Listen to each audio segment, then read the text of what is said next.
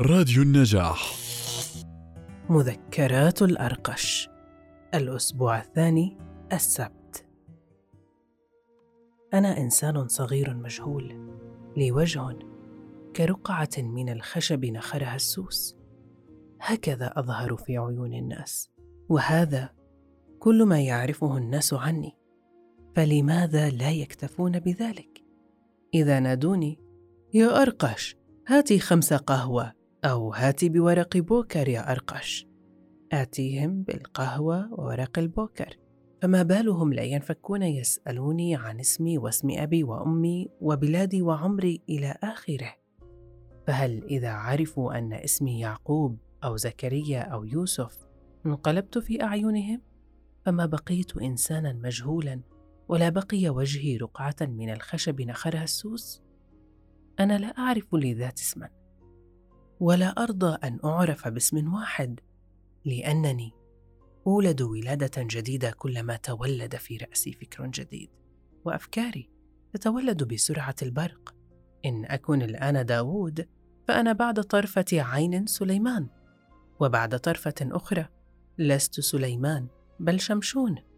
فأنا بما أفكر قبل أن أكون بما أعمل وبما يظهر مني والفكر لا يستقر على حال.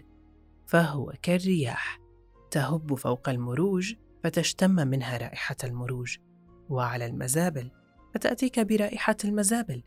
وما دمت فكرا متجسدا لا جسدا مفكرا فأنا في كل لحظة أو أقل منها إنسان جديد. أما جسمي وإن تغير فتغيره بطيء. والخشبه التي نخرها السوس لا تعود صقيله لذاك أنا أرقش. وسأبقى أرقش إلى أن أخلع هذا الثوب وأرتدي سواه أو كما يقول الناس إلى أن أموت. الناس في حاجة إلى الأسماء ليدونوا تواريخهم السخيفة ويديروا محاكمهم وحكوماتهم الصغيرة وينظموا علاقاتهم بعضهم ببعض فيعرفوا أن هذا البيت لأحمد وذلك البستان لبولس. فلا يجوز لي أنا الأرقش أن أقتلع منه بصله لأتبلغ بها أو أن ألجأ إلى زاوية من زوايا ذلك البيت حتى وإن كانت العواصف تولول والثلوج تنهمر وأنا في الشارع تصطك أسناني من البرد ولا ملجأ لي ولا مأوى. ليت شعري ماذا يحل بالناس؟ لو هم أفاقوا ذات صباح ونسي كل منهم اسمه وأسماء غيره. أما تنشل حياتهم بانشلال سجلاتهم؟ فالواحد يحيا باسمه ولاسمه لا للحياة وبما فيه من قوة الحياة.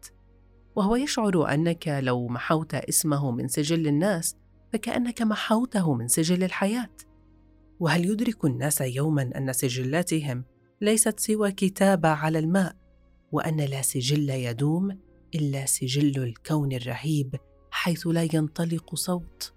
ولا تذرف دمعة ولا تصعد زفرة ولا يولد فكر ولا تلفظ كلمة ولا تتحرك شهوة إلا تنطبع على صفحاته الأبدية. هنالك لا أسماء ولا ألقاب ولا أنساب ولا رتب بل أعمال وأفكار وعواطف لا غير متشابهة ولكنها مختلفة ومتحدة ولكنها منفصلة.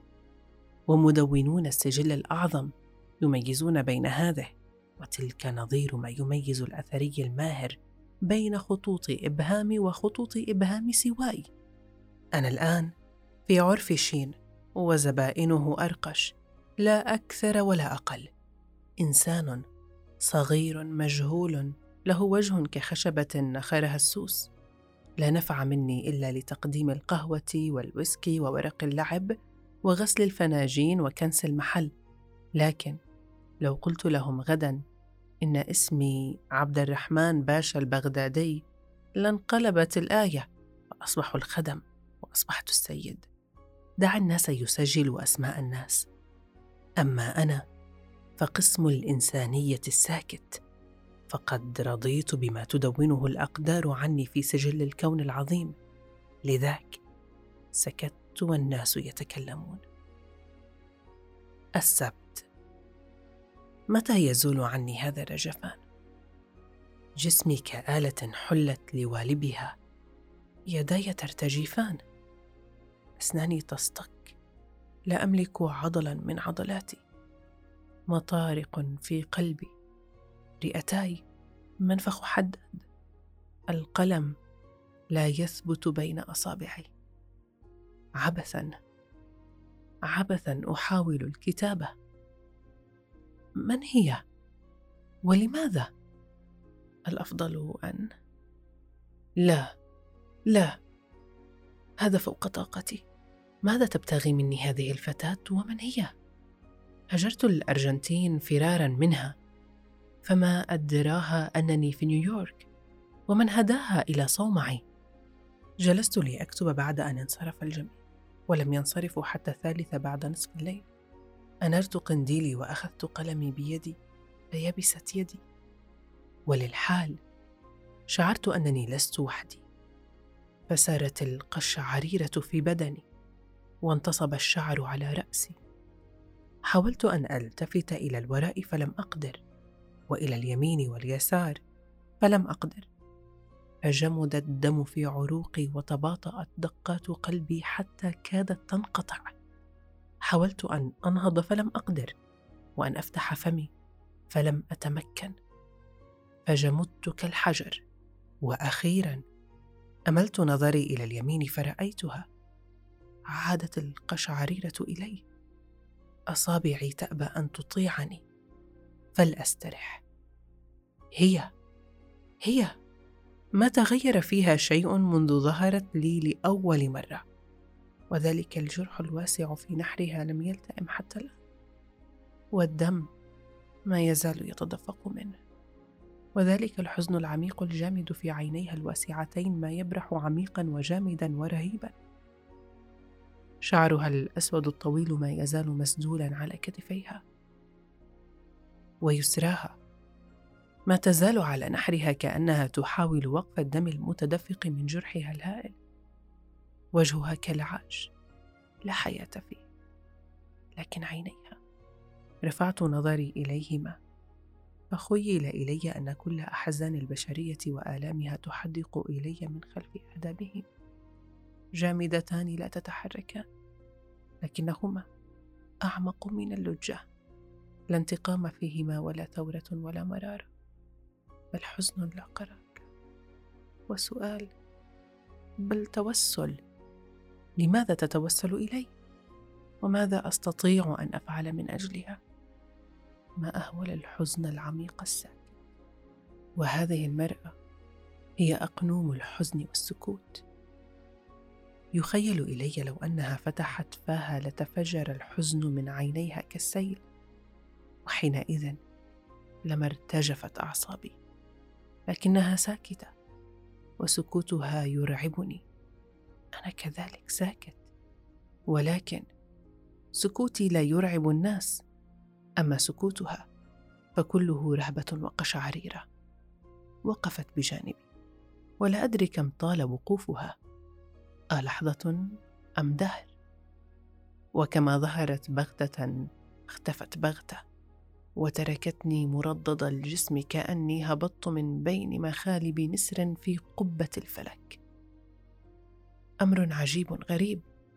كلما زارتني هذه الفتاة شعرت كأن ضبابا كثيفا يكتنف أفكاري والأغرب من ذلك أنه كلما طال وقوفها بجانبي شعرت بالضباب ينقشع رويدا رويدا عن أفكاري. ثم شعرت كأن قرابة بعيدة تربطني بها. كأني رأيتها من قبل كأني عرفتها كأن بيني وبينها صلة. واحيانا أكاد أذكر أين رأيتها وكيف عرفتها والصلة التي تربطني بها. وإذ توشك الغشاوة أن تنقشع عن أفكاري تماما أطلبها فلا أجدها. صبرا يا أرقش فبالصبر والسكوت تنال كل شيء. الأحد سكوت. الاثنين سكوت. الثلاثاء سكوت. الأربعاء. لقد اشتاقت نفسي عرائس الليل وصومعي. لا نافذة فيها أراقب منها النجوم. ولو كانت فيها نافذة لما مكنتني من رؤية كوكب واحد لأن يد الإنسان قد فعلت كل ما بوسعها لتحجب النجوم عن عينيه. لذلك خرجت الليلة إلى شاطئ البحر فجلست هناك ورفعت بصري إلى فوق وهكذا. صرفت الليل كله ناسيا أنني خادم في مقهى. لهم عيون ولا يبصرون ولهم آذان ولا يسمعون. وماذا يبصر الناس أو يسمعون؟ كانوا يمرون من حولي بالمئات وأبصارهم لا ترتفع عن الأرض. وآذانهم. لا تسمع سوى دندنة أصواتهم وثرثرة ألسنتهم التي لا تكل ولا تمل من التحدث عن حاجاتهم الجسدية وشهواتهم الأرضية وآمالهم الحقيرة. سمعت واحدا يقول: ما ألطف هذه الليلة، وهو يعني أنها دافئة، والبشر يقيسون الطبيعة بميزان الحرارة، وسمعت آخر يقول: ما أجمل النجوم، لكنه كان ينظر إلى ما بين قدميه. أنا والنجوم تلميذ وأستاذ. فيها رأيت مجد الله ومنها عرفت عظمتي كصورة الله ومثاله وحقارتي كتراب. أنا والنجوم عالمان لا متناهيان والعالمان يؤلفان عالما واحدا لا متناهيا هو الأرقش. ذلك الإنسان الصغير المجهول الذي له وجه كرقعة من الخشب نخرها السوس.